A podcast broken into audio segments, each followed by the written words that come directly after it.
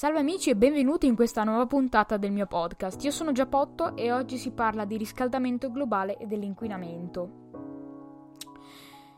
Negli ultimi anni abbiamo scoperto come eh, tutte queste innovazioni tecnologiche che l'uomo ha portato con sé hanno avuto anche un effetto collaterale, cioè quello di portare a un enorme inquinamento nel, nella Terra, nel nostro pianeta, e di eh, produrre un intenso riscaldamento globale.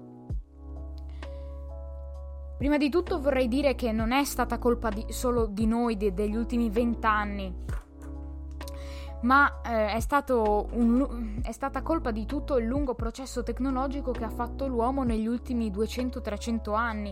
Quindi è inutile che adesso ci diamo le colpe e cerchiamo di migliorare tutto all'ultimo secondo.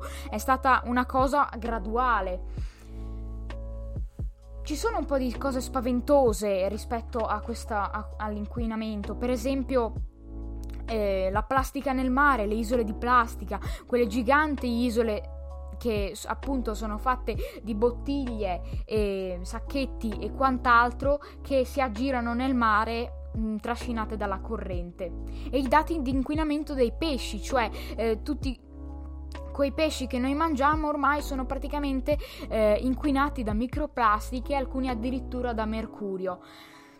Praticamente quindi noi mangiamo la plastica.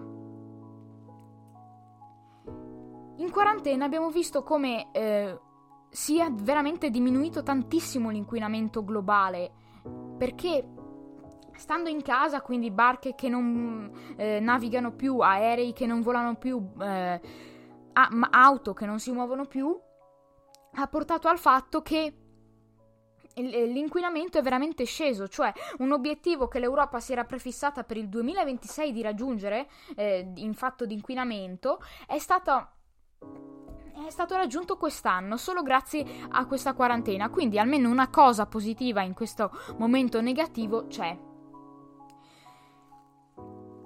Secondo me è inutile ossessionarsi eh, di essere green al 100%, come direbbe qualcuno, perché alla fine non siamo tanto noi che facciamo la differenza, o meglio, non, eh, è molto importante che ognuno faccia la raccolta differenziata, butti tutto nel bidone giusto, se vede qualche bottiglia o qualche cosa buttata per terra per strada, sarebbe bello raccogliere e buttare nel cestino giusto.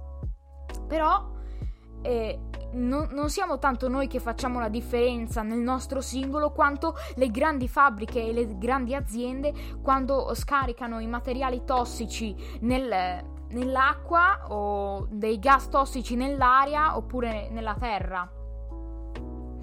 Insomma, è è molto difficile convincere questi, mm, per esempio, delle fabbriche in Cina o in eh, India di smettere di inquinare e quindi smettere di produrre ricchezza, di dare lavoro a molte persone solo per mm, una cosa che probabilmente non, funzionerebbe neanche. Negli ultimi anni poi c'è stato veramente un fenomeno impressionante, cioè quello di Greta Thunberg, una ragazzina che a 15 anni nel 2017 ha cominciato a protestare per il clima eh, andando davanti al Parlamento eh, con la, la scritta Skull Strike for Climate, cioè eh, appunto sciopero praticamente per il clima. Lei ha avuto un grandissimo riscontro mediatico, nel senso che se i social, la televisione e in generale i media non le avessero dato così tanta importanza, non ne avessero parlato, non sarebbe arrivata dove è adesso, cioè essere veramente fo- famosissima, aver incontrato il Papa e, e anche il presidente dell'America. Il presidente degli Stati Uniti d'America, si intende.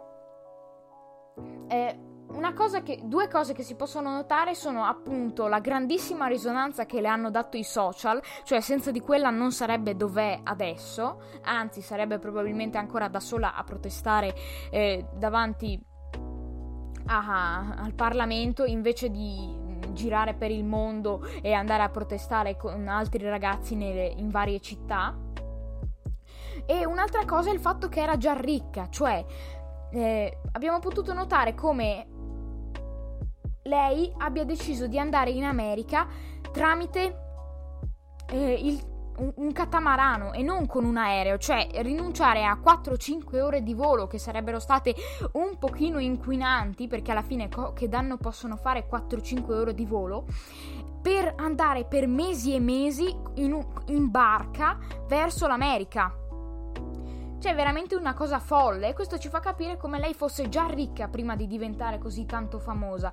Una famiglia povera, prima di tutto, non farebbe smettere di studiare alla propria bambina pur eh, solo per andare a pratica, quasi a, a, vincere una causa persa perché è molto difficile eh, riparare l'irreparabile praticamente e poi non, è, non avrebbe potuto semplicemente mh, avere questi, queste possibilità economicamente non, non sarebbe proprio possibile.